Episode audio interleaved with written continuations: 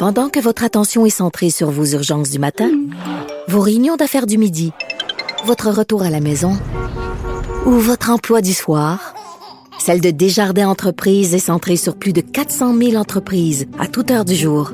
Grâce à notre connaissance des secteurs d'activité et à notre accompagnement spécialisé, nous aidons les entrepreneurs à relever chaque défi pour qu'ils puissent rester centrés sur ce qui compte, le développement de leur entreprise. La vente du groupe euh, Capital Média, qui est propriétaire de journaux régionaux, dont Le Soleil de, la ville de Québec, Le Nouvelliste à Trois-Rivières, La Tribune à Sherbrooke. Il y a trois autres euh, médias. Euh, bon, c'est retrouvé cette semaine devant la Cour supérieure du Québec. il y avait une requête du syndic qui a été nommé dans le dossier vu les problèmes financiers pour liquider l'entreprise avec la firme Price Waterhouse. Euh, vous avez entendu aussi, on veut tourner ça en, coopérative. Là, il y a les, retraités qui perdraient gros jusqu'à 30% On veut mieux comprendre ce dossier-là. On en parle avec euh, notre chroniqueur, Jean-Paul Boilly. Bonjour. Oui, c'est Bon, j'ouvre votre micro. On a le micro encore une fois. Euh, c'est compliqué, là, parce que, effectivement, euh, Groupe Capital Média, là, qui appartenait à Power Corporation anciennement, qui a été cédé au groupe de Martin Cochon en 2016, 2015, euh, là, ce qui se passe, fait que finalement, il y, a, y a plusieurs possibilités. Le syndic, lui, est chargé. Il faut comprendre que lui, là, c'est un liquidateur. Lui, là, il est chargé de vendre les actifs, puis il travaille pour les créanciers, d'abord et avant tout. C'est son travail, le syndic. syndic de faillite. Il récupère de l'argent. Il est là pour récupérer, si possible, l'argent pour les créanciers. Sauf qu'en matière de faillite, on sait fort bien qu'une fois que les avocats, le syndic, puis que tout le monde a passé, les professionnels, généralement, il n'en reste pas beaucoup pour les créanciers. Ça, on le mhm. sait. Euh, c'est toujours comme ça. Mais là, dans ce cas-ci, bon, le gouvernement a dit, lui, qu'il était prêt à aider. Vous avez vu, là, il y a une commission qui a, bon, pour aider les médias, etc. Mais il reste que le groupe Capital Média, euh, là, il y a, un, voyons, Métro Média qui avait fait une offre aussi, mais dans les deux cas, l'offre de Métro Média et l'offre de, la coopérative que les employés veulent former, euh, on prend pas les régimes de retraite parce que ça coûte trop cher, c'est trop lourd, il y a trop de déficit dedans, ça intéresse personne.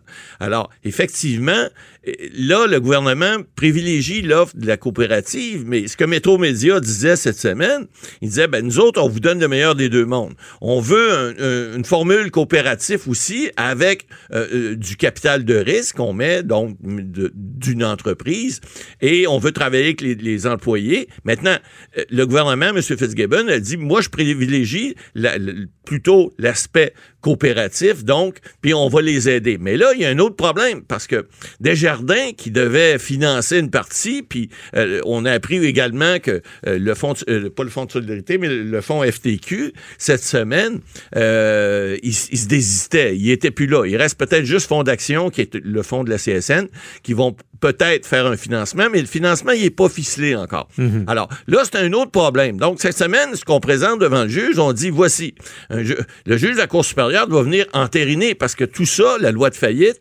bon, il y a un syndic de faillite, mais ce qui fait le syndic de faillite doit être approuvé par des créanciers et approuvé par la Cour. Alors là, il demande d'abord et avant tout par une requête, dire, est-ce que je peux me présenter euh, au mois de janvier à une réunion des créanciers pour présenter cette offre-là? Est-ce que je vais pouvoir faire en sorte que, euh, bon, là, le financement, il est pas attaché, mais est-ce que je vais être en mesure de... Parce que, et, là, évidemment, il y a des employés, des ex-employés qui commencent à trouver pas ça drôle. Oui, on va en parler. Premièrement, c'est quoi une coopérative? Faut le ah, dire. Coopérative d'employés, c'est effectivement, c'est un peu comme un syndicat, euh, un regroupement d'employés qui, au lieu d'avoir un patron, sont eux-mêmes leurs propres patrons. Alors, la coopérative, ce qu'elle fait, elle coopèrent entre les, les, employés ensemble et c'est eux-mêmes qu'ils ils se gèrent eux-mêmes. C'est ça que ça sert. Il y a des coopératives, par exemple, on le voit dans dans d'autres domaines. Euh, vous avez des coopératives même en quoi Alors, alors, en quoi c'est meilleur qu'une entreprise ben, C'est ce que le ministre pense parce qu'il dit dans ce,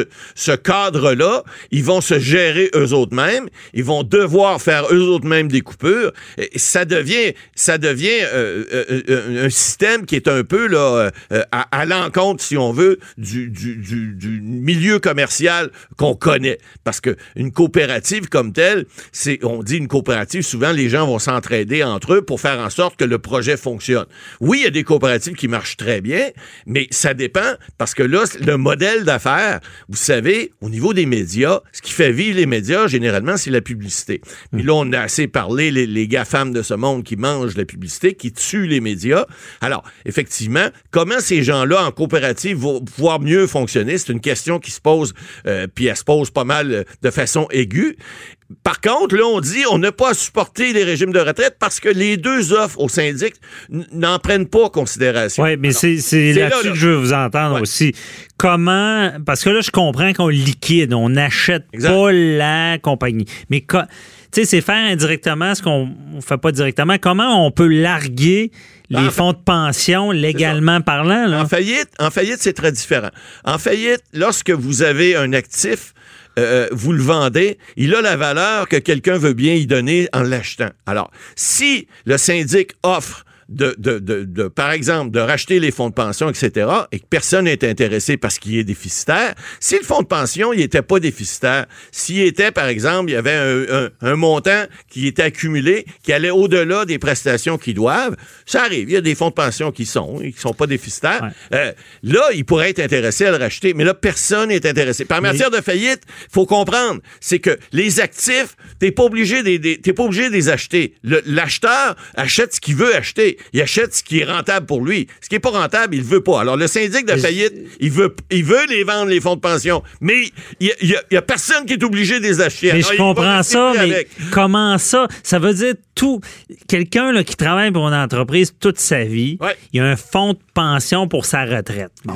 Et là, ce, ce que je comprends, c'est une entreprise privée. Ouais. Si elle fait faillite, il perd tout. Il perd Ben, il, tout. il perd pas tout. Il perd si son fonds de pension est déficitaire. Or, dans ce cas-ci, on a appris qu'il l'était. Malheureusement, c'est le cas dans certaines entreprises. Pourquoi, comment ça, il n'y a pas de protection Ah, ben là, qui un- fait que l'argent est placé ailleurs c'est un autre problème. puis il n'est pas déficitaire? Ben, si ça. je comprends bien, c'est que l'argent des fonds de pension est joué à la bourse. Ben, pas nécessairement jouée à bourse, mais des fois, elle peut être mal gérée. Ou des fois, vous savez, c'est des calculs actuariels. Des fois, ces calculs-là peuvent être mal faits ou mal compris. Les cotisations n'ont pas été suffisantes, qui fait qu'à un moment donné, lorsqu'il faut payer, puis vous Ouais, mais qui qui gère mal ça? Je Ben, veux dire, c'est lui le fautif. Ben, Moi, je suis retraité, j'ai fait confiance. Non, non, non, vous il y a un fonds de pension. Comprenez pas. Le fonds de pension du Canada peut être positif ou négatif.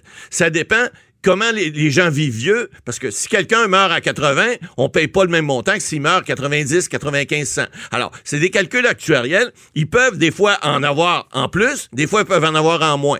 Mais ça, il n'y a pas personne qui est responsable, à moins d'avoir fait Mais ça n'a pas de lien avec la faillite dans Non, non, ben, c'est-à-dire, ça a un lien, parce que si le fonds de pension est, est favorable, il est positif, les gens vont vouloir l'acheter, parce qu'il reste de l'argent dans le fond. Mais là, c'est pas le cas. Alors, ça, là, là, il y a une- ça amène un autre problème. Lorsqu'elle s'est été au groupe Cochon, est-ce que Power Corp n'avait pas une certaine obligation? Et là, ben là, on commence à parler chez les employés à la retraite de peut-être poursuivre l'ancien propriétaire, la famille Desmarais. Sur quel motif? Qu'est-ce qu'ils ont Ben, fait de mal? Écoutez, c'est là, là qu'il y aurait un litige. C'est certain que les autres vont se défendre, vont dire non, non, quand on a vendu ça, on était de bonne foi. Le fonds de pension, ce qui était déficitaire à cette époque-là, je crois qu'il l'était déjà, mais peu importe, il y aurait une preuve à faire cet effet-là. Mais il reste que, est-ce qu'on ne serait pas capable de démontrer qu'en quelque part, on a vendu cette entreprise-là, sachant fort bien qu'on on, on- on- aurait, on, on les mènerait peut-être en quelque part euh, à la faillite et puis, puis que le fonds de pension serait pas respecté, deviendrait déficitaire.